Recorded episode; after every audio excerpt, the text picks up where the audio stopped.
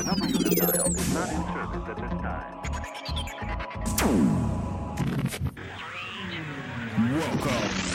tale of the tape. It's the pound for pound, undisputed kings. It's the tale of the tape, time to enter the ring. Boxing knowledge dropped by Kenny and Vin. It's the sweet science by the diehard fan. Manny and Floyd, Triple G and the rest. Like an overhand right from Crusher Kovalev. The tale of the tape on theboxingrant.com. It's the pound for pound, undisputed kings. It's the tale of the tape, time to enter the ring. The tale of the tape on theboxingrant.com. Welcome back to the tale of the tape. What up, what up, fight fans, and welcome back to episode 106 of the Tale of the Tape Boxing podcast here on theboxingrant.com. I'm your host, Kenny Keith, and I'm joined, as always, man to my left, Vince Cummings. What up, Vin? What's up, brother? I uh I only pale in the comparison to our to our special guest tonight. Our special guest tonight, keeping him up wide awake, um, coming from the United Kingdom. Uh, special guest Steve Wellings joins us for episode 106 of the Tale of the Tape. We'll have him here in just one moment to talk Carl Frampton versus Scott Quigg. But we want to remind all of you out there to subscribe to the Boxing Rant YouTube channel today and drop by theboxingrant.com for all of the links to today's show and every other show of the Pound for Pound King of Boxing podcasts.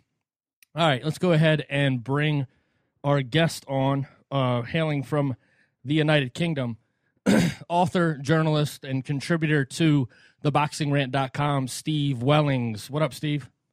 How's it going, guys? Thanks for having me on again. Our pleasure, man. Our pleasure. What's the buzz like right now across the pond for Frampton Quigg as we're just a few days away?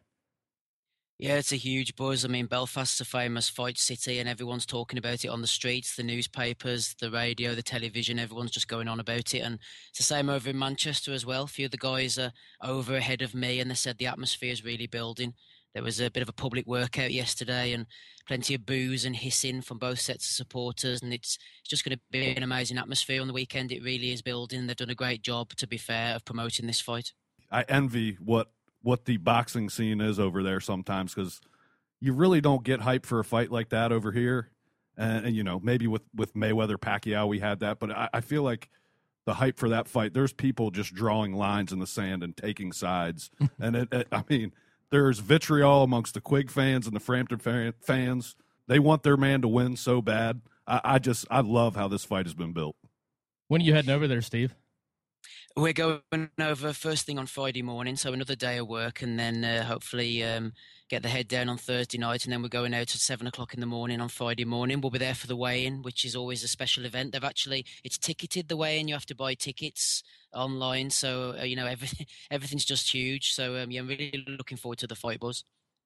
Uh, leading up into February 27th, when we have a loaded fight card on uh, on your side of the pond and on ours as well. Um, you know, Frampton Quigg, as far as an evenly matched fight with two big names, um, with a lot on the line. Um, you're hearing stuff from from the UK seems to be very heavily in favor of Carl Frampton. Over here in the states, a lot of the respected boxing journalists, Steve, are uh, are going with Scott Quigg. Do you think that has anything to do with a little bit of what have you done for me lately? The most recent memory of the fighters. Yeah, I think it's entirely to do with that. To be honest, um, I've heard quite a few opinions from different people. Most people have gone for Frampton all along, but a lot of people are starting to swing towards Quigg. And if you see these polls on Twitter or fight polls, I mean, you know, I've been asked to do a few fight polls myself, looking up and down them. Quigg, he's starting to come towards 50 50 now. People do see this as a close fight. But, I mean, uh, there's all sorts of variables, isn't there, about that day in July 18th? I mean, if if you didn't see Frampton struggling against Gonzalez and Quigg on the same night, literally uh, almost at the same time, blasting away Martinez, then most people would say Frampton has the better skills, has the better ring IQ, has all the, the tools. He's going to do the job no problem. It's just that one fight uh, seems to me has just swayed things back towards Quigg. Maybe the way he demolished Kiko. Someone could say then Kiko shot Shopwell, he's a guy who's been around a long time. He's had a lot of fights. He, he's took a few beatings. Maybe Quigg got him at a good time. Uh, Frampton made a few excuses after the fight against Gonzalez. There's problems with the ring, problems with the weight. there's so many different factors. Eh, You know, hindsight's twenty twenty. After um, Saturday night, we'll all be looking back and, and you know thinking it's so obvious about what's going to happen. But right now, just haven't got a clue. I think uh, you know it has a lot to answer for July the 18th, and maybe that's pumping up Quigg a bit. Maybe it isn't. Maybe he's going to be the better man. We just it's hard to tell. We've we've seen a, a little bit here. At least I've I've heard a few things about Carl possibly possibly struggling with the weight again. Do you do you have any inside information as to you know is he at a good weight right now? Do you know anything? Well, the the stories are going around that he's struggling at the weight. Um, it was never really mentioned as an issue before the last fight. That was the first time we've heard him explicitly come out and say that he was struggling at the weight. We know his trainer Shane bases himself on being a nutrition guy. They have him on all these caveman diets and eating all these special things, and he is a fitness guy. Shane. I mean, he puts himself through the rigorous training camps alongside Carl. He doesn't just stand there watching him do it. He does it himself. He's, he, you know, he's in mean shape himself, Shane McGuigan. So it was a surprise to hear Carl say that afterwards. And then the rumours have been surfacing, but he, he was talking yesterday on on a video, and obviously he would say that the weight seems to be okay. He, he seems to be making it all right. And I mean, the obvious thing is he's only a small guy. He, ha- he has a lot to pack into that little compact frame. And if he was eventually to move up to featherweight, I mean, the, the guys up at featherweight aren't getting any smaller. So it, you, you'd imagine he'd struggle with the Lee Selbys and the Nicholas Walters of this world. And his best work would be down at super bantamweight. So at the moment, usual stories, things about both boxers are flying around. We don't know what the weight situation is going to be, but he insists that he's fine on the weight. And I don't think it'll be a factor, but I suppose if we see him tiring down the stretch on Saturday night, then perhaps it could be a factor. Yeah, you know that uh, kind of leads me into this thought that I've been tossing around a little bit about how these guys are going to fare if this thing goes, if it, you know, if this fight goes deep. Um, from what we hear over here, Steve, is that you know Scott Quigg has this you know legendary gym rat mentality that he's a really hard worker in the gym. Um, if this thing goes the distance, if it were to go twelve, before we get into too much strategy here, do you think that um, that Scott Quigg has the advantage in the championship rounds with his conditioning? He could do. Um, Frampton's no slouch either in that department, though. It's the same as the punching power. People are saying they think Quigg's the puncher, but then I would say, well, I wouldn't write off Frampton being a bit of a puncher himself. It's the same with the fitness thing as well.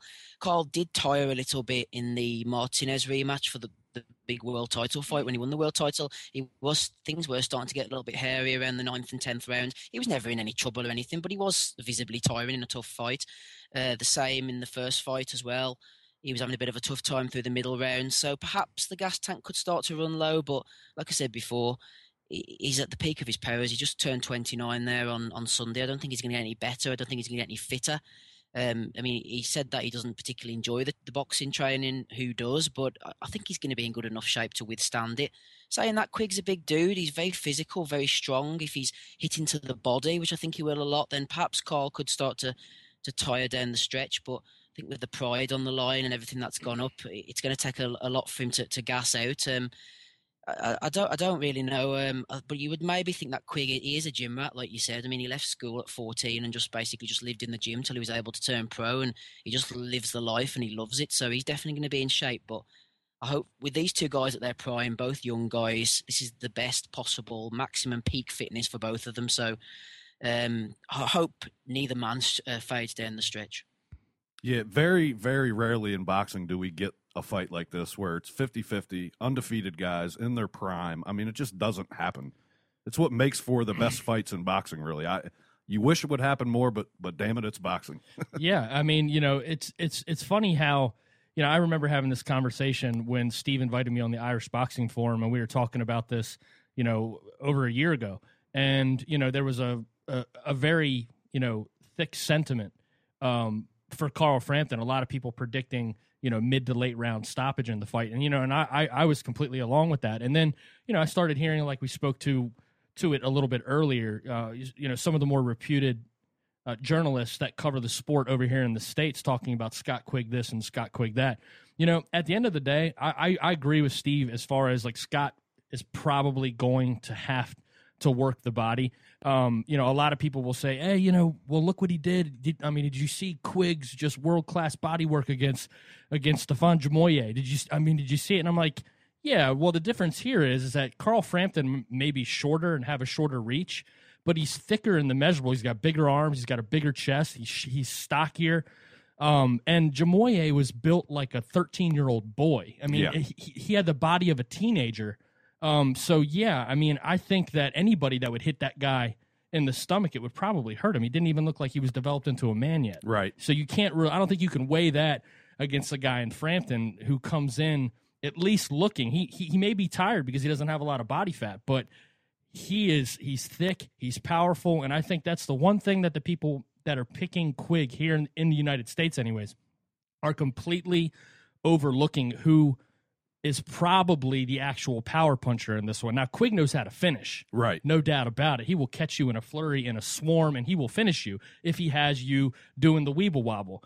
But, you know, with Frampton, personally, I still feel, even though I feel this is more 50 50 than ever, I still feel that Frampton has the better one punch power. He can counter with that straight right, and it is lights out. Well, we heard it from from Kiko Martinez's mouth himself. He said in an interview, he said, "Yeah, I mean, I, from what from what I felt, uh, Carl Frampton is the harder puncher, uh, and as simple as that. And I, I, I do think you know from the from the guys in this country that I, I really would like to know how many Scott Quigg fights they've seen and how many Carl Frampton fights they've seen. I, I feel like they just watched their last fight, their last both of their last fights, and are basing their opinion completely on that.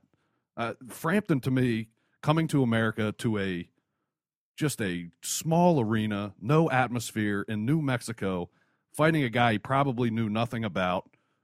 Uh, who knows if weight was an issue or not? I, I feel like that probably played a part in the early knockdowns, just not having his legs under him from sucking down in weight.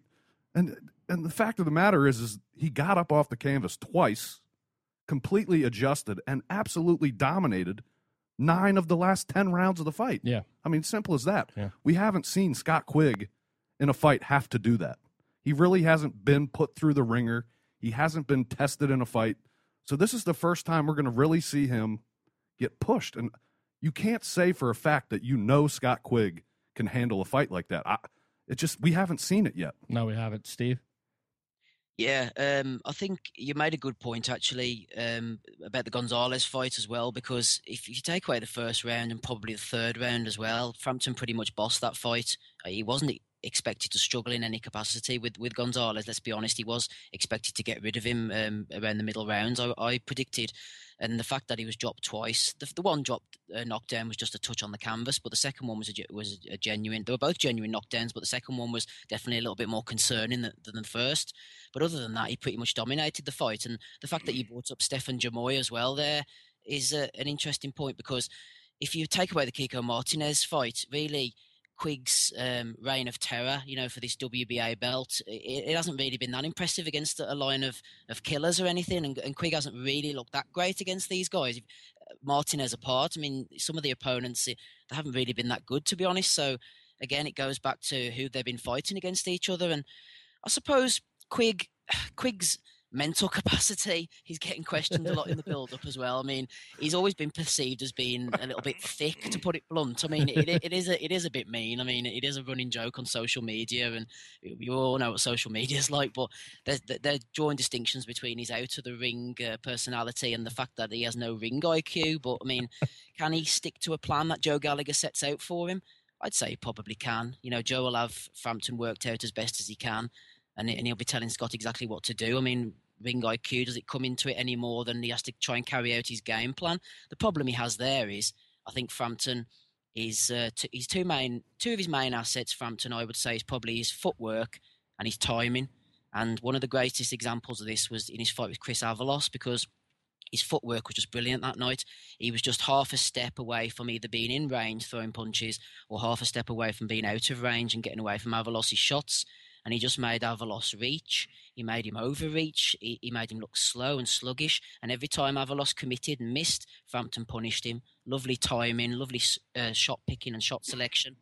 And you can just see him doing that against Quigg as well. If Quigg starts to get a bit desperate, starts to throw the big punches like like he can, these these flurries like you mentioned, I can see Frampton maybe just picking him off a little bit. And uh, I think that Frampton's best uh, strategy will will be to box. Definitely use his speed, use his his ring IQ as as they call it, and um, I think he, he could end up making Quigg pretty bang average. But then, I mean, a guy in work was asking me today whether it was worth putting money on the draw. He says, "Oh, should we put the money on the draw? You know, maybe get a rematch, get it back in Belfast for for betting purposes." But it's a possibility. There's so many possibilities in this fight. I mean, like I said before, anything will seem obvious at the end of the day, but there's so many different scenarios that could that could play out. The draw is definitely one of them. I honestly think that Frampton, for him to be successful, I agree with Steve that he needs to uh, he needs the box. I think he look if he has learned his lessons from the first Kiko Martinez fight, which I think he has. I mean, the the areas that concerned me the most in that first Kiko fight with him getting caught with those big overhand left hooks that Kiko was ducking his head and winging in. Um, you know, outside of him getting caught in those in those moments, because Martinez did have some success.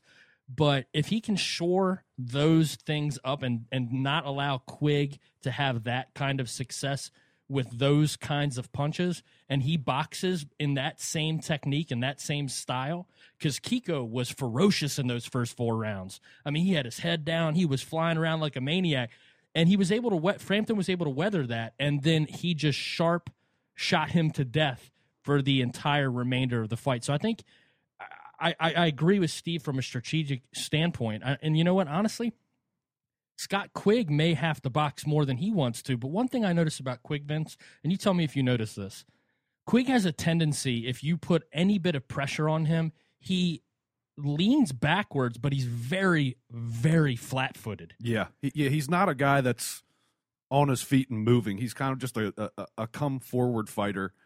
Uh, to me, I see when I watch Scott Quigg fight, I see a lot of holes that Carl Frampton can exploit. That being that he he can get wide with his punches at times, and I just see.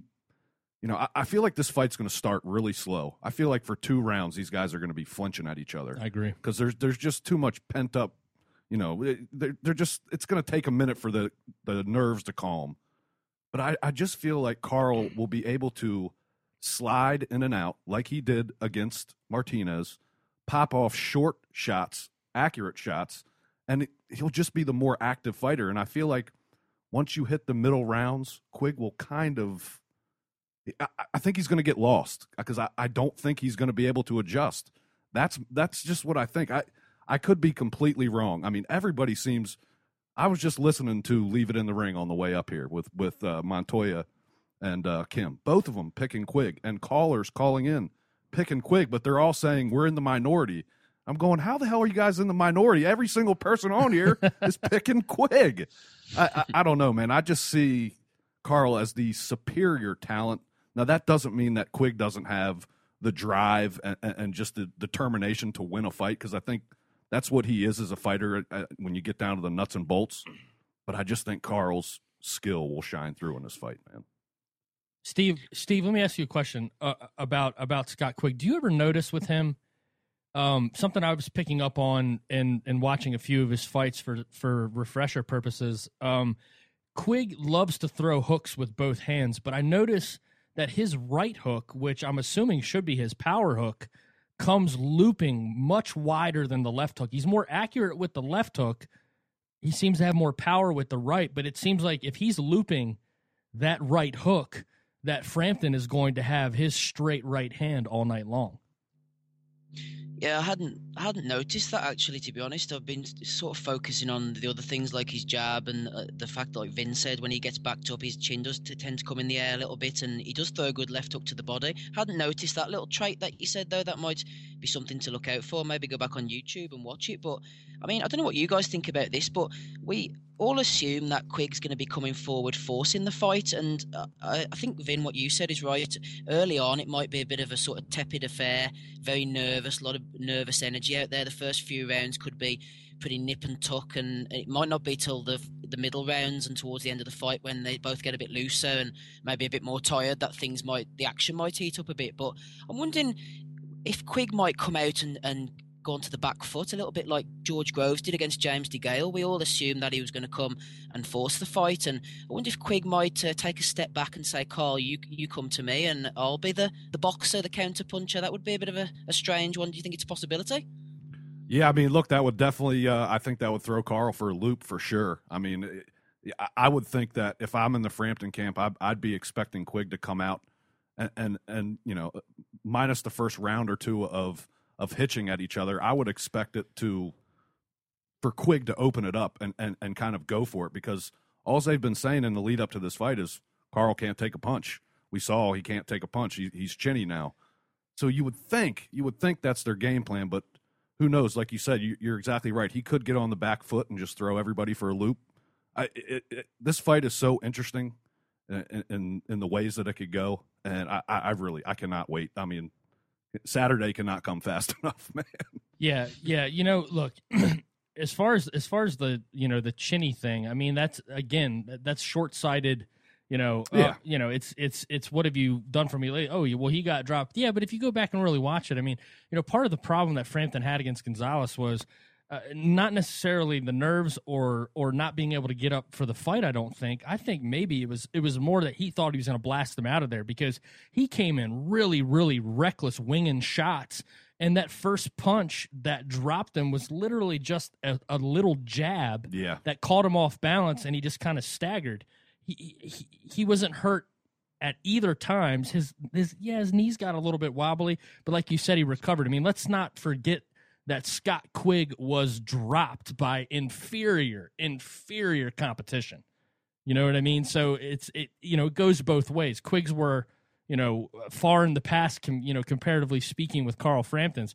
As far as chins are concerned, I mean, dude, Frampton took as big of a left hook to the dome repeatedly as you are going to take in the 122 pound division in that first fight with Kiko Martinez. I mean, Frampton showed he had a pretty solid chin in that fight. Yeah, he, he definitely did. I mean, and, and the difference, there's a huge difference between the Kiko Martinez that fought Frampton and the Kiko Martinez that fought Quigg.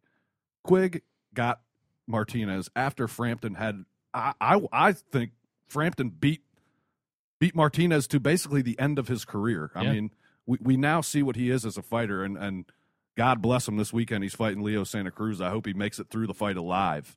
But that, you can't, the, the difference in fighter, and I know it was only two years, but Martinez was beaten to a pulp by Frampton twice, and that takes a lot out of a fighter, especially a guy like Martinez who does nothing but stay on the front foot until the fight's over, whether he wins or loses, knockout, decision, it doesn't matter. He's coming the entire time. Yeah, he fights like Provodnikov. Yeah.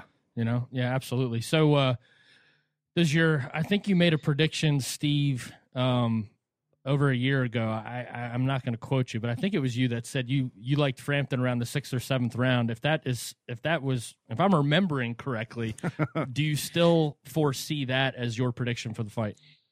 No, I've I've got I'm playing it a bit safer since then, Kenny. I'm I'm gonna uh, plump for Frampton on points. I think. Uh, yeah, I always thought that Frampton would bang him out, but I do think Quigg has improved over time, and I don't think his chin is quite as bad as I first suspected, and a lot of people suspected because you mentioned chins, and Quigg has this sort of reputation that he's a bit chinny, and he did get dropped by Jamie Arthur, which was the fight I think you were referring to for yeah. the Commonwealth title. It was quite a long time ago now and when we interviewed Joe Gallagher over here in Belfast, I said to him, uh, "What's this about? You know, Quigg's chinny has this reputation." And he says, "Well, prove it to me. Prove, prove it that Scott's chinny."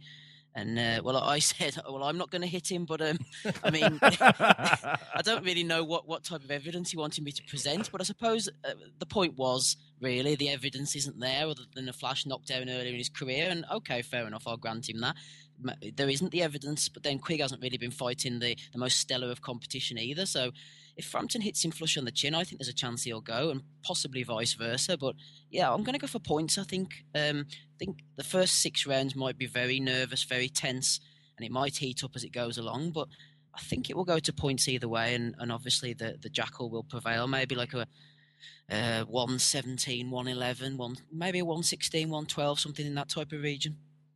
Vince, what's your prediction? I'm going to go the other way. I'm, I'm, not the other way, but I'm going to I'm going to stick with you know I've I've thought that Frampton would stop Quigg ever since this fight has been talked about and I've known about it. I, I, I just see Frampton in later eight, nine, ten finding a frustrated Scott Quigg that can't find the target, and he's just he just basically beats him to a pulp. I mean, the, the, either a referee stoppage or a knockdown, and or a couple knockdowns and a stoppage. I just think that Carl Frampton is superior talent. I, I, it's simple as that. Yeah, I'm not going to waver off of my prediction from from last year. I mean, I I, I still feel the same way. I think that they both showed vulnerabilities in different circumstances. Styles make fights. I mean, these guys are pretty much tailor made. At some point, this thing's going to open up. Yeah. I agree with you. There's going to be a little dosey do um, to open this thing, probably for a round or two. Let's pray to the good Lord that this does not turn into Andy Lee versus Billy Joe Saunders. Let's hope not. Okay. Uh, let's just pray that these two don't get gun shy and just twitch each other to death until all of us fall from epileptic seizures. Um, but uh, yeah, you know, I'm still going with Frampton. I think it's going to be a shot that's going to get him. I just think it's going to be something down the middle. Quigg comes a little too wide sometimes. As long as Frampton can stay away from the body, uh, the sustained body pounding, I'm not so concerned about Quigg's other power punches. Um, Frampton to outbox him, and I think it's going to be a controversial split decision. Do you? Yeah. And, and a and a second fight to come. Yeah, yeah. I mean, why not? I, I- you know, these guys can sit here and say to you know Tom, Dick, and Harry that they want to fight you know Rigondeaux next, but at the end of the day, the fight that makes the most sense is for these guys to fight as many times as possible and hope that they can get you know a, a split one to one and then you know have the rubber match and everybody's rich. Uh, yeah, they're all they're rich and they can retire. They don't even have to fight anybody after that after that trilogy. Hey, uh, uh, Steve, in this in this boxing climate, in this um, you know, with the fact that nobody, you know, people get to the top and then they use their sanctioning body to either stay away from from you know contests or if they have one good fight against an equally matched opponent, they say, "Oh well, I deserve a couple soft touches now." Do you see Frampton and Quigg going their separate ways after this, no matter what, or can you foresee future matchups between these two while they're in their prime?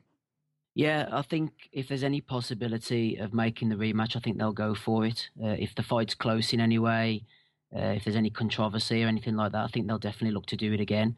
Uh, I don't think either man is particularly enamoured by the prospect of fighting Mr. Rigondeaux, your old friend. So um, I think I think they'll fight each other again. Maybe look for a rematch in Belfast or something like that. They'll look to make as much money out of this as they possibly can. I mean, we all know about Rigo. We know what he brings to the table, what he doesn't bring to the table. He's not doing himself any favours at the moment. But the purist in me would also like to see that situation get get resolved. And also the Leo Santa Cruz. I mean, you want to see the best guys fighting the best. So I would like a definitive finish on Saturday night, but I think the rematch is, is a very strong possibility.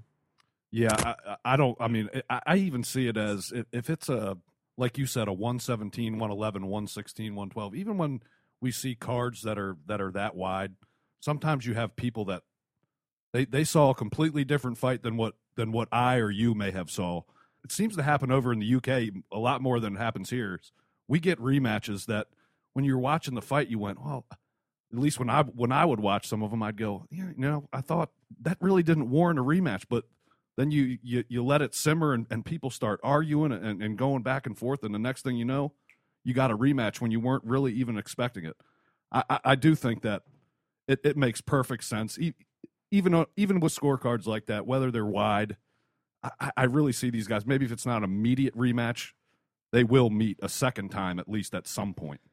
Yeah, it's the only thing that makes sense for these two. I mean, look, if Frampton can't make the weight anymore, I mean, Quigg can't be too far behind him. Quigg could definitely move up as well. So I don't think it necessarily has to happen at this weight class. But as long as they want to keep these titles involved, um, it will have to do so. I mean, you're hearing all this posturing about. Uh, if there's one thing Leo Santa Cruz has done really well over the last, say, like three years of his career, is he has told you everybody that he he wants to fight and there's nobody on that list that he will actually fight. But he's back doing what he does, and um, you know he's calling out the winner of this fight. Yet they both fight at 122. He brings up, you know, Kiko Martinez, who didn't have a lot of experience at at at 122, brings him up to 126. Steve, what are your thoughts on that matchup? We previewed it in the last episode of the Tale of the Tape, but what are your thoughts on, you know, Leo Santa Cruz versus Kiko Martinez? I think a few years ago it would have been a decent enough fight. I think Kiko's pretty much chewed meat now. He's just he's, he's going around the houses, and Santa Cruz are the latest to get hold of him. Frampton's already beaten him twice. Quigg's already beaten him. It's like Leo's almost getting their leftovers. He should be better than this. You know, he's had a real. I don't know what's going on with his career. It seemed like he was going to fight the best guys at the time. It seemed like a really interesting prospect, but he's just completely fallen off the radar. His level of opposition's been terrible, and Kiko's really a natural bantamweight, not even a super bantamweight. He's a really small guy. He's been around for a long time. If Santa Cruz has got anything about him, he's probably going to take him out. But if Kiko can get into his chest and make it difficult for him, if he has at least anything left, then he, he could make it difficult for Santa Cruz because I've not really been impressed with him. I mean, he was being talked about as the second coming of Antonio Margarito at a point, but he's really underwhelmed me. His level of opposition's been very poor, and I think he's actually regressed a little bit. And I'm not surprised they've made this match at all. In fact, he's become irrelevant, Santa Cruz, until he fights someone half decent. I'm just not really that fussed on him, and Martinez match doesn't really excite me that much. Leo Santa Cruz, the I think one of the biggest detriments to his development in this sport has been, yeah, obviously you just look at it on paper, the you know that that that run of three or four Mexican cab drivers and sparring partners, you know that he was fighting. But you know what? At the end of the day, I think it's really hurt as far from a technical standpoint. I think it's destroyed his accuracy because what I noticed in those fights was is that he was just throwing punches and he knew if he just kept throwing punches and kept coming forward he was going to land some of them with no regard for any any and you know any sort of uh, awareness for accuracy whatsoever. And i think we saw that in the abner mares fight. Mares was right there to be hit all night long. And santa cruz was whiffing on so much. And yeah, he's got a motor, and he was pushed by Mares, and he showed me one thing in that fight was is that when he gets pushed, he has another gear, Right. right? But that's just it. I mean, honestly, Leo Santa Cruz, come on, man, like you you need Scott Quigg even more than Quigg needs Leo Santa Cruz, and the only reason I bring Quigg's name up because I want to see Leo Santa Cruz fight somebody his own damn size. Yeah, that, that's a problem we- we see with him, and we've been seeing with him is they keep bringing up these smaller guys from from the weight class below, or sometimes even two below.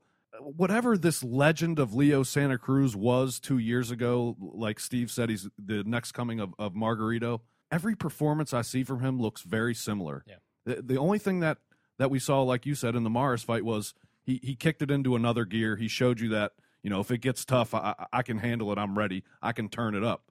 But I, it's just very vanilla, very straightforward, very straight punching. He, he's just active. He's a volume puncher, is what he is. You're, you're exactly right. He needs names, and he needs them now. To be 27 years old and already on the two fight a year program that that Al likes to get get his his bigger name guys on, it just doesn't make sense. It's like, come on, man. Are you building your brand, or are you just you just doing whatever the PBC tells you? You would want to think that fight four times a year, man. Let people know who you are. Nobody knows who he is, and it just Steve's right. He's become basically irrelevant. if you're the WBA featherweight champion now, you you've moved on from 122. You've already been documented and said that in the next three or four years you want to make it all the way up to junior welterweight, right? right? 126 pounds is fully loaded, primarily controlled by Al Haymon. We don't need to see him beaten up on a career 118er. We need to see him in the ring fighting the likes of Jesus Cuellar, fighting the likes of Gary Russell, Lee Selby. All these guys are signed to Al Haymon, and none of them are fighting more than twice a year. And like you just said on to that point, it is absolutely eh, just just horrible. I mean, these guys have become so irrelevant. Meanwhile, there are guys right there. What what what did did did Big Papa Al go around and poll all of his 126ers and say, "Hey guys, all right, it's either or. Um, you guys can take the the soft road. I'll give you soft touches your entire career. We'll make you rich, or you guys can fight each other and we'll make you rich. What do you guys want to do?" Can I stay undefeated? Well, look, but but but but think about these personalities that you're dealing with, Oh, right? yeah, Leo, yeah. Leo Santa Cruz comes off as a spoiled child, right? Lee Selby's a prima donna. Gary Russell Jr. is a prima donna. I mean, these guys think of themselves in such high regard. I think Jesus Cuellar is probably sitting there just, you know, just keeping his freaking boots sharp and his freaking gloves laced up, and he's just like, "Come on, I'm ready." Yeah, right. but Papa Al's not sending these guys his way. That's the thing that's shameful about Leo Santa Cruz. I don't want to spend too much time on him, but I, you know, at the end of the day, this guy has the toughness. I think. I think the ring IQ, and I think he has this the the motor that it doesn't matter if he takes a, a tough loss to a Cuellar or he takes a tough loss, even you know, extend an olive branch, and let's say it's to Nicholas Walters or Lomachenko he will get more respect for going 12 competitive, losing 116 to 112 times three against Lomachenko than he will freaking decapitating whack a mole Kiko Martinez. Yeah, you're exactly right, man. It's just a fight that's completely unnecessary. Yeah. All right, Steve. Big news pay per view city over in the United Kingdom. You guys just should have a, a like a, a, yearly subscription for pay per view where you get that channel just like all the other uh, cable channels you pay for. So many pay per views, but one sells out in 90 seconds. Charles Martin is coming over and will receive a check for $5 million and then he will sign his belt over to Anthony Joshua. Charles Martin versus Anthony Joshua, the O2 sells out in 90 seconds. What in the hell was going on with the Martin camp, and how did Joshua get so lucky? well, there is some there are conspiracy theories floating around about the whole IBF situation and who was putting pressure on who, and people saw this coming down the line. Whether that, that was all true or not, I don't know.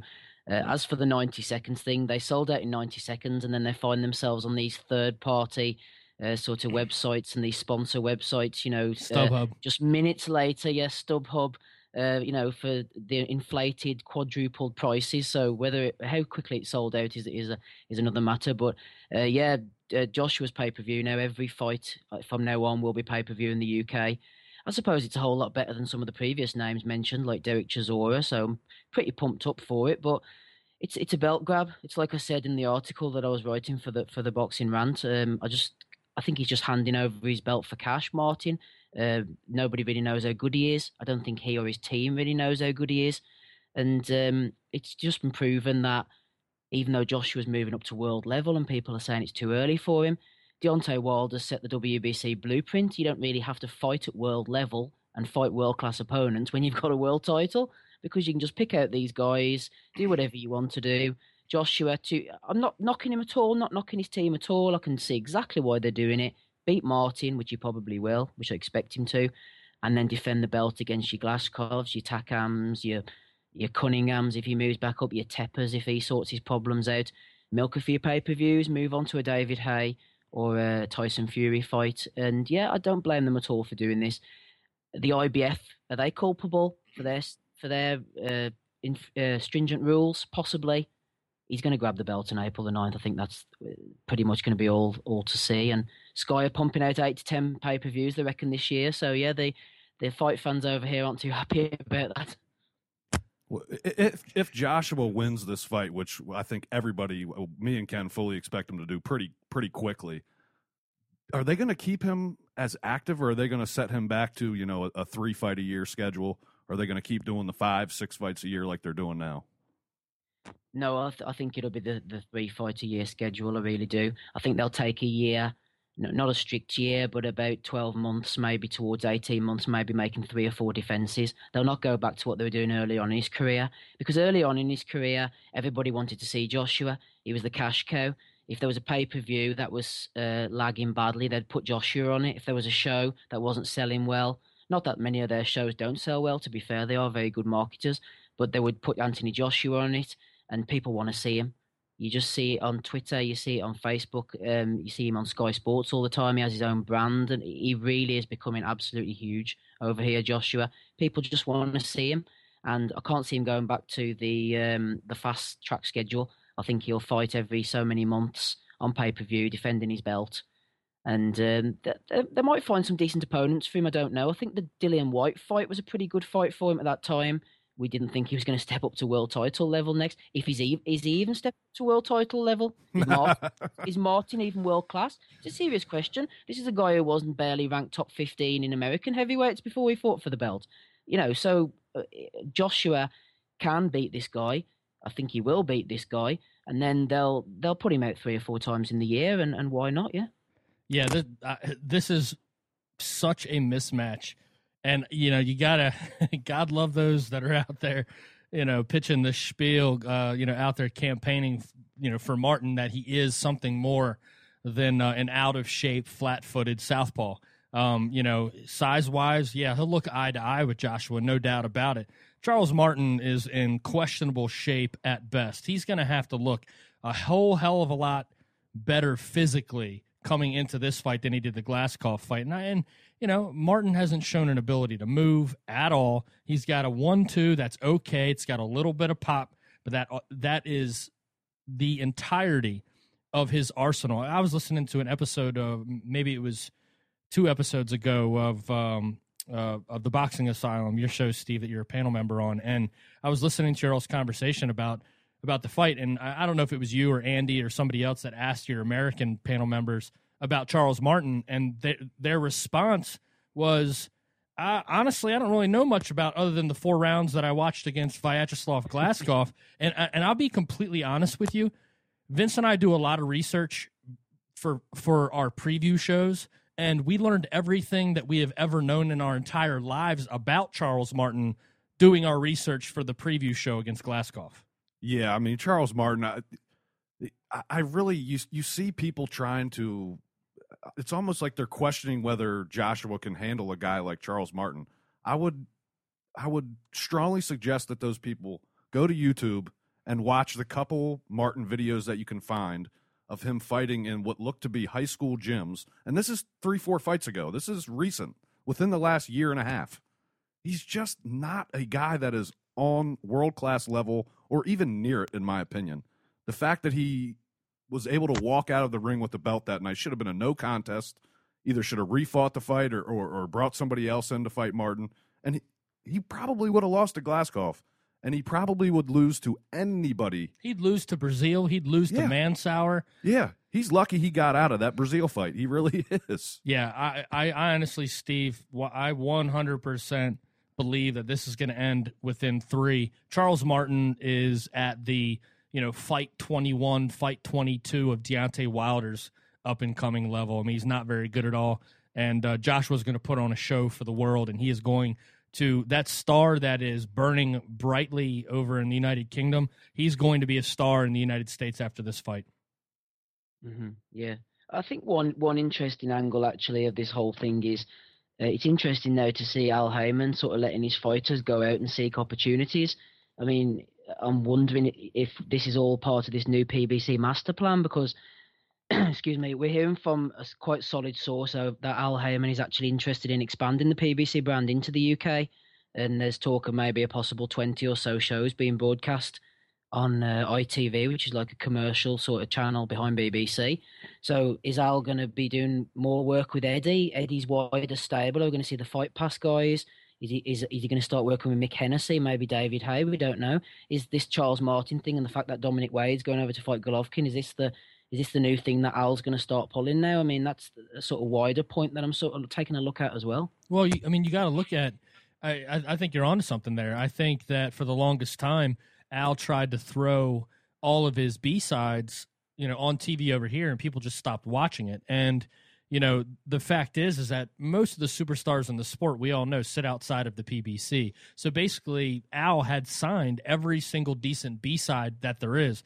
Now, I think that there is um, a lot to do, a lot of weight, a lot of substance behind the fact that Al Haymon is now shipping his stars out to be B sides, and if he's going to to pawn off the the garbage stuff that should not be televised over here onto you guys. I apologize for Al Haymon putting a dent in our foreign policy and our foreign relations because I wouldn't wish that upon my No. worst enemy. I wouldn't want that, you know, played in in in you know my worst enemy's living room. Yeah, we, we've been watching the dumpster fire now for about what eleven months. I haven't watched like the last three months. I- Right. I, I even canceled it off of my DVR because I didn't want to contribute to the ratings anymore. If I was just going to delete it, I didn't want them getting my stat. Right. You know what I mean? So uh, look, I, I think there's truth to it, but I, I- I'm not so sure whatever plan or master plan him and Eddie Hearn had when they met for that long extended period uh,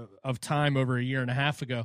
You know, I don't know if they're sticking to that plan or if this is a, a diversion from the original plan because of how much money um, they wasted. I don't know if he wants to uh, stage fights over in the UK so he can maybe actually sell some tickets Yeah. because people might show up for these fights, or if it's just going to be we're going to put our, our PBC toe to toe Tuesdays and our PBC on bounce with basically ESPN Friday night fights or ShoBox level fighters fighting on, you know, prime time on a, uh, you know, an alternate sports channel in Ireland. I mean, I, I- don't see where other than Al Haymon shipping his guys to be B sides for Eddie's guys, you know, Yeah. the relationship with Mayweather Promotions tells me that, hey, man, I got this stable of like 15 guys your guys can beat up on. That's what that tells me. Yeah, that's exactly what it is.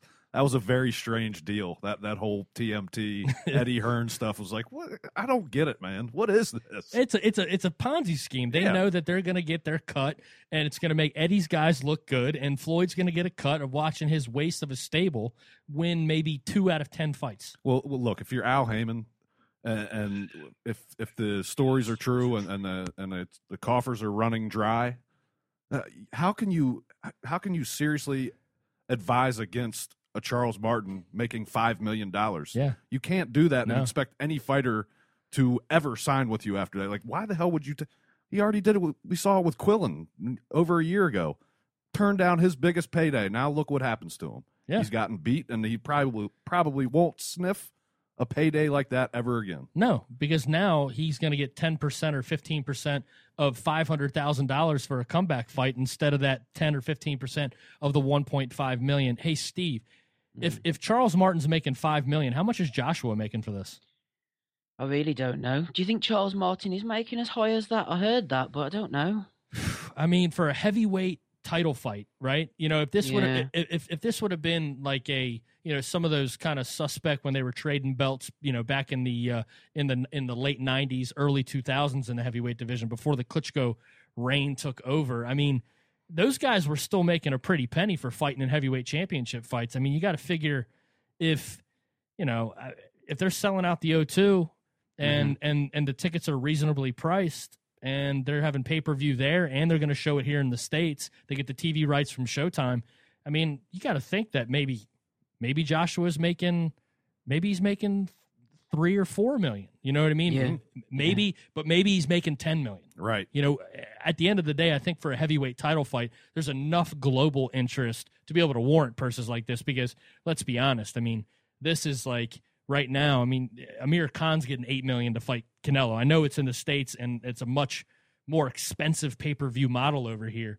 But um, yeah, I- I mean, I could see if this if the total purse for this fight was somewhere between you know ten and twelve million dollars. Yeah, yeah. I just, I just see if Joshua's getting that type of money now. That's a, that's quite a high ceiling at this stage of his career. And I mean, if if he were to get beaten, I mean, it really would come crashing uh, down around them. I know he renegotiated his deal with Matchroom recently, so there was maybe something about pay per view sales we're adding on. Maybe he's going to be pulling in from that. And if they're selling out the O2 as well, which they obviously will do, then then there's all that money coming in. And uh, they did four hundred thousand pay per views against Whyte, so there's no reason why they can't you know, make make a hell of a lot more in this one with it being like a, a you know supposed world title fight. So, yeah, I could see Joshua getting a hell of a lot, you know, even as a challenger. And I mean, look at the odds. I mean, I'm not a betting man, but I mean, the the odds are unprecedented for a for a chal- for a challenger coming in, and nobody fancies Martin at all, eh, to be honest. But if Joshua's getting that type of money, then where does it go from here? I mean, he- you know, he really has hit the jackpot. So fair play to Charles Martin.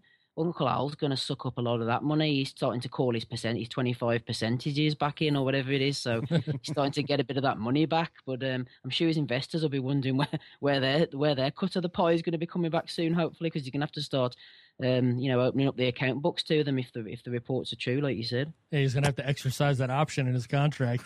Uh, you know, look, you know, there could be something to this too because of the lack of information that we have. Part of maybe maybe part of this deal with Mayweather and Al Haymon to bring some guys over to maybe fight as B sides against um, against Eddie's stable. Maybe part of that deal is options on Joshua to have him televised in the United States because then if he if Al Haymon is able to pull off the unthinkable because by this point he'll be able to renege on everything that he said and go back to a pay-per-view model. But if he puts Joshua on pay-per-view, because I'm telling you, this is his coming out party. Yeah. People are going to see this guy and he is going to look impressive. Just the the physical sight of him. Many have not seen him. And I think that that could, and it's huge speculation, but it only makes sense considering the fact that, like we're talking about right now, if Joshua starts exceeding this ceiling and this level of guaranteed money that he's going to require, it's going to require more than a 30 pound Sky pay per view. Is that what you pay, Steve, for a pay per view? Well, it's it's about twenty. It's going to be about twenty pounds. So what's that? Thirty five dollars, something like that. Yeah. That's, that's less, or that's half price of what it is over here. Yeah, for 35 or 40 bucks, we'll get a uh, some obscure pay per view from from the Ukraine.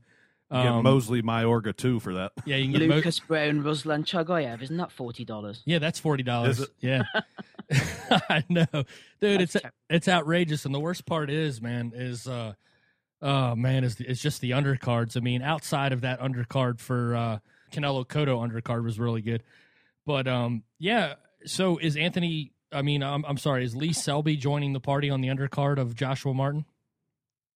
Uh, well, they're talking about it, yeah. Um, um, yeah, I think Lee Selby is going to be onto it, which is why it's we're wondering about the Haymon going on to ITV situation because I mean the likes of Lee Selby and your James DeGales who have the link up between Hearn and Haymon, they're not going to be putting them on the likes of ITV4 and that to you know to wither away with no ratings. He'll be looking to stack them on pay per view cards like the Joshua Martin card.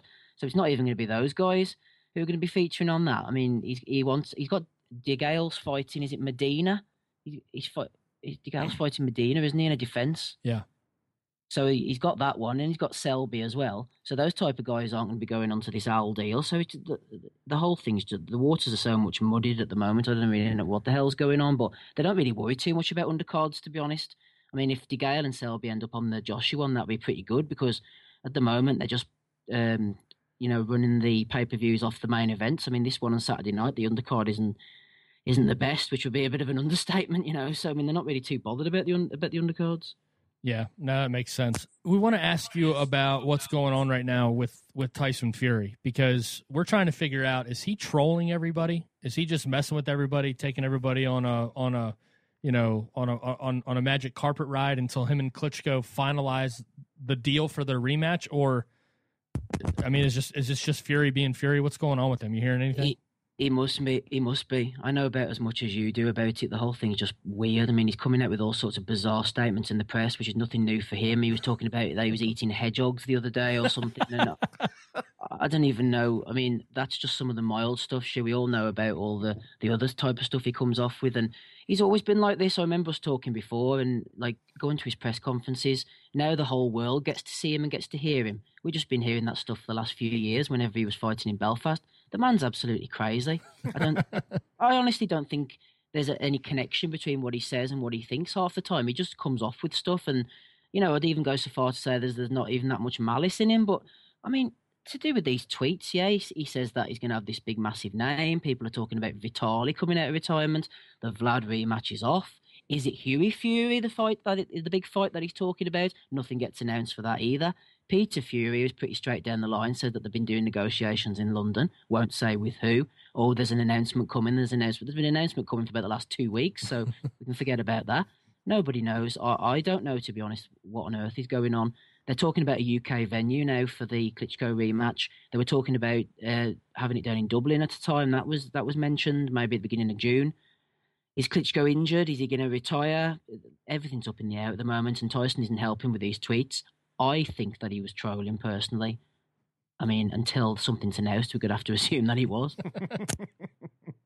Oh man, what is going on with Billy Joe Saunders, man? Is this guy is this going to be one of these guys that just faces, you know, patty cakes and just, you know, collects on his belt? I mean, uh, that stunt he pulled after being offered 2.5 million dollars to fight Gennady Golovkin, he turns it down, says he wants more money, and then literally I saw I counted the damn time. 6 minutes after the official announcement came from Tom Loeffler and K2 about Golovkin Wade. Literally six minutes later, Billy Joe Saunders is like, "Hey, let's do it. I'm ready to rock. Let's go." yeah, Tom Loeffler tweeted that, didn't he? He said um, there's that little meme going around where he says they all come crawling out the woodwork after Golovkin, you know, signs to fight Wade. They all come out saying they want the fight now. But like you said, two and a half million dollars, which is you know, just over 1.7 million pounds, something like that. It was as high as 3.2 million, according to Frank Warren. But either Ooh. way, I mean, it's such a disappointing situation from Saunders as well, especially because to be fair to Saunders, on the way up towards the belt, he actually had a pretty decent reign. I mean, not uh, you know of opponents. He fought a lot of undefeated guys. He fought the Italian Blandamura, who was undefeated. He fought Jarrod Fletcher, the Australian. I mean, he was pitiful. We saw him against Jacobs, but he, he came undefeated. He knocked him out. He beat uh, Chris Eubank Jr. in a fight that he didn't have to take.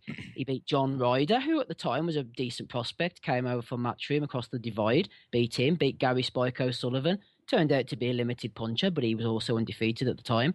Point is, can't really fault Saunders. You know, he seemed like the type of guy who was going to take a challenge.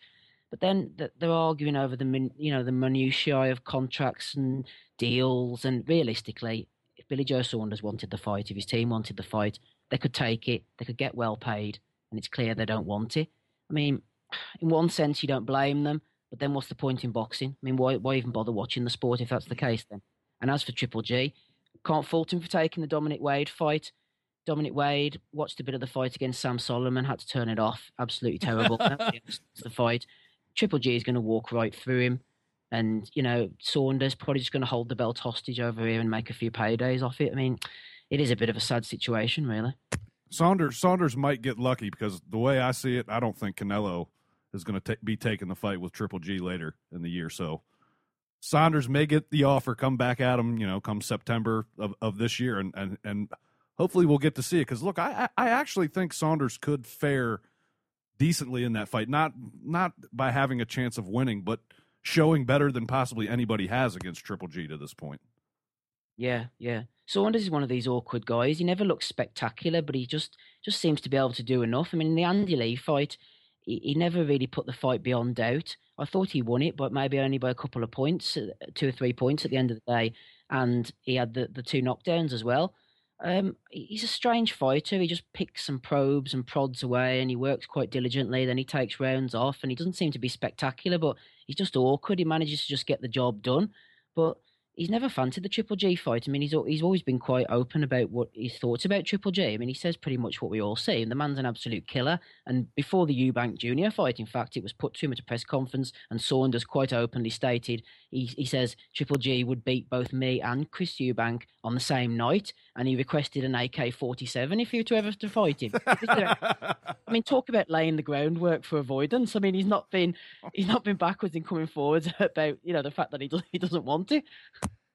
Oh man, it's just uh, I know, I know. I, I, uh, it's just so frustrating, man. Because like Vince said, I mean, I, look, if if Saunders eventually does take the fight, let's just say, I mean, Saunders has a decent resume, you know, at the at the European UK level. He's fought some some undefeated guys. He's had uh, a better resume than some of his contemporaries at his age in this division. Uh, there's no doubt about that. See, if he has any intention at all, and he's completely beatable. So, like I said, he could lose the belt at any fight, in my opinion, personally, as long as he's fighting somebody that is decent that we've heard of before. Mm-hmm. Um, so there's a chance, but it makes more sense actually if he got offered 2.5 or 3.2, you know, whatever that number was from Golovkin to fight him now. He knows that if if Canelo does not dump the belt, okay, and he fights Triple G, whether it's in in November or it's next May. I think it's going to be next May. I think they're going to fight no matter what. Even if Canelo dumps the belt, I think it's still going to be next May at Jerry's World at, at, at the Dallas Cowboys Stadium in front of 100,000 people. It's going to sell over a million pay per views. And then Golovkin's going to win like everybody thinks he's going to, right? And then Billy Joe Saunders will be like, "Hey, you can come and take my belt now, and I'll take six million to fight you on U.S. pay per view." Yeah, yeah, you're exactly right. That makes that makes perfect sense. Well, a lot has to happen for that to happen. Yeah, but either way, I mean, you know, just like there's more money in Golovkin for Canelo by waiting, there's anybody that has a belt or something that Golovkin wants. The more time that goes by, the more valuable that. uh I guess you could say that the the handover of the belt will be. yeah, exactly. I mean, yeah, fair enough. That's a good point. I'd say Saunders and his team. Frank Warren's the master of this. I mean, they call it the the Warren Buck Boxing Organization, the WBO. He knows them inside out. They'll be looking up the top fifteen and and deciding on who the opponents are and getting mandatories and voluntaries. And yeah, that that's that's a scenario that you've painted there. That's quite quite plausible. I mean, in the meantime, is Golovkin? I mean, is he going to go after Jacobs maybe after he's disposed of this Wade? Is he going to Tureano Johnson? Is when he comes back from injury, uh, is he going to start beating those type of guys till he gets the Canelo fight? Do you think?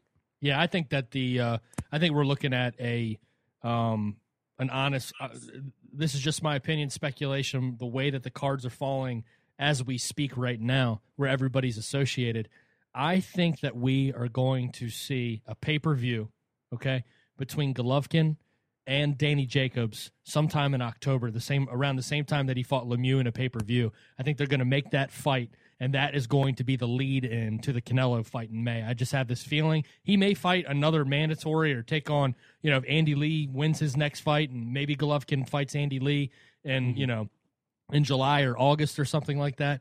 Um, but I can definitely see uh, a Danny Jacobs fight happening, especially now that Haymon is, you know, with the with, with the WBA eventually going to to force that issue eventually, um, and Haymon showing a willingness to work with Tom Loeffler. I think that all of these negotiations will serve up Dominic Wade, but we want Danny Jacobs a little bit later. I think all these conversations are ongoing. Which which direction they go, it's a little bit of speculation, a little bit of guesswork, but you can kind of see a trend uh, developing right now. Yeah, Yeah, you, yeah. You, you definitely can. I mean, it, the fact that that Haymon has obviously the doors are open now. You, you can you can see that he is willing to negotiate across the table. He's willing to open the gates, the PBC gates, so to speak, and let his boys out of the backyard. Yep. and let them go find some fights and make some money. So yeah, I, I think that's a great fight. I think it sells. It sells in New York. They can put it at the Barclays Center. They can put it at MSG. Uh, on pay per view, they'll make a ton of money with that fight. And, and everybody, uh, as as kind of look, Danny Jacobs is a good fighter, but everybody seems to want that fight. So it, it just makes perfect sense on the dollar side of things. I agree, Vin. I was just going to say, I, I, I was going to say pretty much what you said, Vin. I think hopefully the Wade and Martin situations are forcing the pathway now, and Jacobs can walk down that and get his payday against Triple G and ca- cash himself out. Really. Steve, Chris Eubank, Nick Blackwell. Uh, we don't know anything about Nick Blackwell. Can you give us a a, a little bit of a generic scouting report on this guy for Eubank? Yeah, Blackwell, he's a tough guy. He comes forward, likes to fight. No real amateur pedigree to speak of. He, I think he was working on the sort of unlicensed scene. You know, this sort of um, it's basically not British board um, approved scene, and and he's a pretty tough guy. He's done things the, the hard way. Fought Martin Murray, fought Billy Joe Saunders, and he was losing against John Ryder before he came from behind and knocked him out. He's he's just learning on the job. Tough guy, good, honest British champion. Had a good defense last time and a knockout win. It's on Channel Five on terrestrial television, and the Eubank career is just it's such a strange one. I mean, he's gone over to from Channel Five to Sky. Then apparently, they uh, from what I heard, Eubank Senior was annoyed that Sky weren't putting this fight on as a pay per view or something, so he's dragged him back over to Channel Five again. He he's joined up with Adam Booth. He shouldn't have any problems with Blackwell. Uh, um, not in a derogatory sense. Blackwell's a good fighter, but Eubank Junior, if he's going to aspire to world class, he needs to be beating this level of opposition. And I think he will beat him. But Blackwell's a good fighter, decent opposition at this level, at British level, and and he will give Eubank good fight for as long as it lasts. I think it might go the distance. Actually, Eubank doesn't really punch that hard. Blackwell's tough. It'll it'll be a good fight.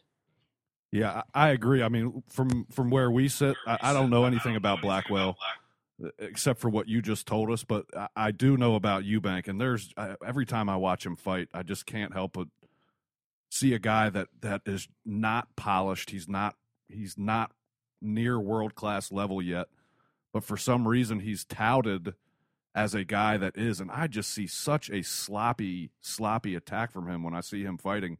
I, I just think it's only a matter of time, and uh, maybe it, it won't be Blackwell, but as soon as he steps into the top five of that division, he's going to find himself in real, real tough. Yeah, I'm with you, man. Uh, I think everybody knows how I feel about Eubank. I think he flails. I think he he winds up. I think he he telegraphs all of his power punches. I think you can tell exactly when the uppercut is coming every single time. He doesn't disguise anything. Um, he overwhelms those that are a little bit inferior to him athletically.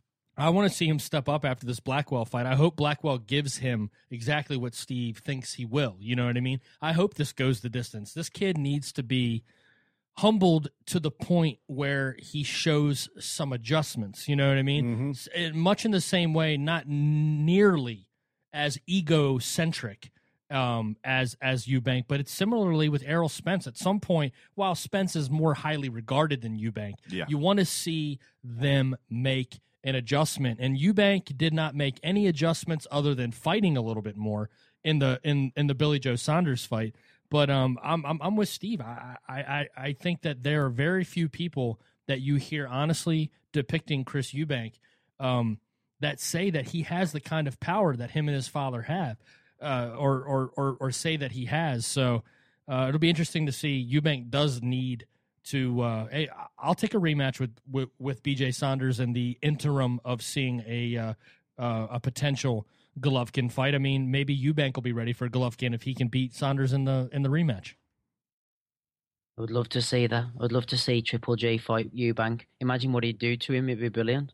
be a massacre, man. Yeah, yeah, that would be. Uh, But he would fight him. That's the thing. To his credit, he, he- you know, I think he would fight him. Yeah, yeah, absolutely. Fingers crossed that that gets snuck in at some point. Yes, please. Um, all right. Well, Steve, we appreciate you hanging on this long with us, man, and uh, sitting in on episode 106 of the Tale of the Tape. We appreciate all of your insight on uh, Frampton Quigg, uh, Joshua Martin, and um, a little bit from around the UK boxing scene. No problem. Thanks for having me on. All right. We'll talk to you soon, Steve. Take care, and uh, we'll catch you on another episode of the Tale of the Tape. You can check out Steve Wellings' work um, on theboxingrant.com. He is a contributor to the site. He has some great articles and insight uh, on the current events, uh, a lot of it UK based, uh, influencing theboxingrant.com uh, from a global perspective, especially considering all the great things that are going on right now over in the UK scene. Absolutely, man. Um, real quick before we end, Vin, Keith Thurman versus Sean Porter has been postponed. Say it ain't so, Ken. Say it ain't so. Okay, look. apparently, Keith Thurman was in a car accident. Lou DiBella said it's going to be four to six weeks because of soreness. Kenny Porter says he needs to see proof. uh, Sean Porter hasn't fought since June, last June of 2015 against Adrian Broner. Keith Thurman hasn't fought since July against Luis Colazo Vince. What do you. uh, I can't defend my boy anymore. I'll tell you that. so you think that there's something else going on here? To me, I I I, I don't know if there was a car accident. I'm not going to act like I know one way or the other. But to me, it seems like maybe training camp wasn't as go- going as good as they thought it was going to go. They got into it, and Key said, you know, something doesn't feel right about this one. Uh, and I'd like to go ahead and postpone this, please. If you're Sean Porter, do you move on and try to get a fight within the next month with somebody that, that has at least maybe a journeyman name just to get back in the ring? Go go dig up Luis Colazo, right? Go go beat him up better than Thurman did, and and, and show the world that way. I, I look. I don't. You have to get back in the ring. Uh, I mean, it's what it's been nine months since, or yeah, eight months since he's fought. He- He's got to get in the ring. He has to stay active. Don't don't wait for Keith Thurman. He'll be back. You'll get him later on. Uh, and it also could be another one of those things where they're they think this fight in the public eyes is bigger than it, it actually is. I mean, it's a big fight. It's a huge fight in wel- at the welterweight division, but it's maybe they're trying to build it up more before they they let it come off. I don't know, man. It's a very strange situation. Yeah, it definitely uh, reeks a little bit of maybe the ticket sales weren't going as good Yeah. as they thought they were going to. And seeing how the Indian casinos pay a hefty price for site fees for, you know, for licensing fees to host the actual fights, maybe they said no. We need to see, you know, maybe they had limits in whatever the deal was that they made with Haymon, saying, "Look, we'll pay this this fee Mhm. to host the fight here, but we need to have this many tickets sold by you know such and such time. I, I don't know the ticket situation. That is complete complete speculation. Both these guys, these guys, they belong somewhere where they can fight. Where they can get regular work. Sean Porter, especially. Adrian Broner is going to have had two fights Wow. and became a world champion before Sean Porter got his next fight after whitewashing Adrian Broner. That's- How fucked up is that? That's insane, man. You tell me there isn't favoritisms played in this sport? So Adrian Broner is going to make two point five, three million dollars while Sean Porter who got paid less to fight Adrian Broner beat him hasn't made a dollar since. That, that, that is absolutely insane when you put all that together. It's like, what the? How do you put the value of an Adrian Broner that high, and and the value of a Sean Porter below him that far below him? It makes absolutely no sense. Sean Porter is a guy that when he gets in the ring, he fights. Uh, maybe sometimes it ain't the prettiest, most skillful boxing in the world, but he brings it. And you're paying a guy like Adrian Broner who throws 20 punches around double the money. It makes no sense, man. No. He, and I, the, the the Broner train is is off the tracks. Uh, it nobody thinks that that highly of him anymore. Do they expect him to hang on to a belt and fight a bunch of no names? Sure, I'm st- I, I could care less who he fights next. Yeah. I- if he fights anybody good, he's going to lose. We've seen it. Yeah, I mean, I think that's pretty clear. I mean, and it's that to that level because I would I would put Sean Porter on the same level as Maidana, you know, as far as ability to win fights. Yeah, You know what I mean? I Mhm. think they're at that same, you know, five through ten welterweight ranking. You know, tough enough, punch hard enough to give anybody fits. yep. Um, yeah, Keith Thurman, his career ever since early in that fight against Jesus Soto Karass getting buzzed, he has not been the same fighter ever since then. He has finished guys. He has boxed tentatively. His attitude, his demeanor in the media, his withdrawal from the media. I'm not saying that Keith Thurman owes us anything. If he walked away from the sport right now, I'd say good for him. I hope he has a good life. You know what I'm saying? But what is what is it? Are you not that interested in it any, anymore? Do you have other interests? It's okay. Yeah, look, that this is what happened with Ricky Williams in the NFL, right? Mm-hmm. I'm not saying it's necessarily pot based, but Ricky Williams' head was somewhere else. He was always interested in other things other than football. Like football was his job. Right. You know what I mean? Starting to look that way for Thurman. It really is. Yeah. So this is the fight that one, they both need it because they need to be in the ring Yes. obvious, right? But I think Thurman needs this more than Porter does. And I think the mismanagement of Thurman and Porter's careers so far, um, since the PBC's launch, has been despicable and has been disgraceful from a from a managerial level. I, I know the Boxing Writers Association is uh, full, uh, half filled with with morons, idiots, guys that watch, you know, the the six biggest fights of the year and then uh, make assumptions, cast aspersions, make decisions, and hand out awards and this, that, and the other. But if you go back and look at the the impact on the careers, the trajectory of the careers of a vast majority of these quote unquote PBC stars, you will find that a majority of them have went into steep decline, which then theoretically, based off of giving the award to the manager of the year, he would actually be the career destroyer of the year and the anti manager of the year. If, if you if you go by facts. Oh yeah, absolutely, man. Not the you know the menagerie, not the not the labyrinth, the puff of smoke, the magic trick that is whatever the hell they're doing uh, with the propaganda and the narrative and stuff. It is it is almost uh, blasphemous what Al Haymon has done and allowed to happen with the careers of Keith Thurman and Sean Porter. Vin. Yeah, look, we saw when the PBC's first show, Keith Thurman headlining. That told you right there. At least that told me that Al thought that was his number one guy. I mean, your first show, you put headline with your best guy, the, the guy you think is your your biggest talent, the the, the guy that you're going to turn into your cash cow. And he, he look in, in a fight that wasn't great but was good, and he looked good in the fight. Sans running the last two rounds to to get away from Guerrero. I, I, I- and just from that point on, it just was like you, you they let the air out of the balloon. Yeah. What? You could have gotten him back in the ring four or five months later. Why not? He didn't take a beating in that fight, No, uh, none whatsoever. And really, in any of the fights, did, did he take a shot and get hurt? well he had the the hematoma Right. in the in the Guerrero fight. Yeah, that was nasty. That You- that was nasty. But I mean, other than that, you know, the the Colazo fight was a little bit more trying than it should have been. Yeah. You know what I mean? And the fact is, where these guys are age wise in their career, their records, where if you look at their resumes, if you're if you're just planning what is the next step, Sean Porter seems like he deserves more based off of what he's accomplished in the ring, and Keith Thurman is leaving us wanting Yeah, at the end of the day. he is. Um, so we'll, we'll wait and see. I, I'm not convinced. I'd say in my mind right now, it's 50 50 that this fight gets remade. Yeah, I don't see it coming off this year. I really don't. I think Porter goes another direction, and, and who knows who he fights and where that takes him next. You, you might be seeing Sean Porter, Danny Garcia before you see Sean Porter, Keith Thurman. But why would you fight a, a, a Porter when you can fight a Saka? right? I mean, come on. It's man. about the bank. It's about the bank being loaded. It's not about the glory. That's right, man. It's not about the glory. Never has been. Nope, just blowing hot air here. Watch the PBC, America.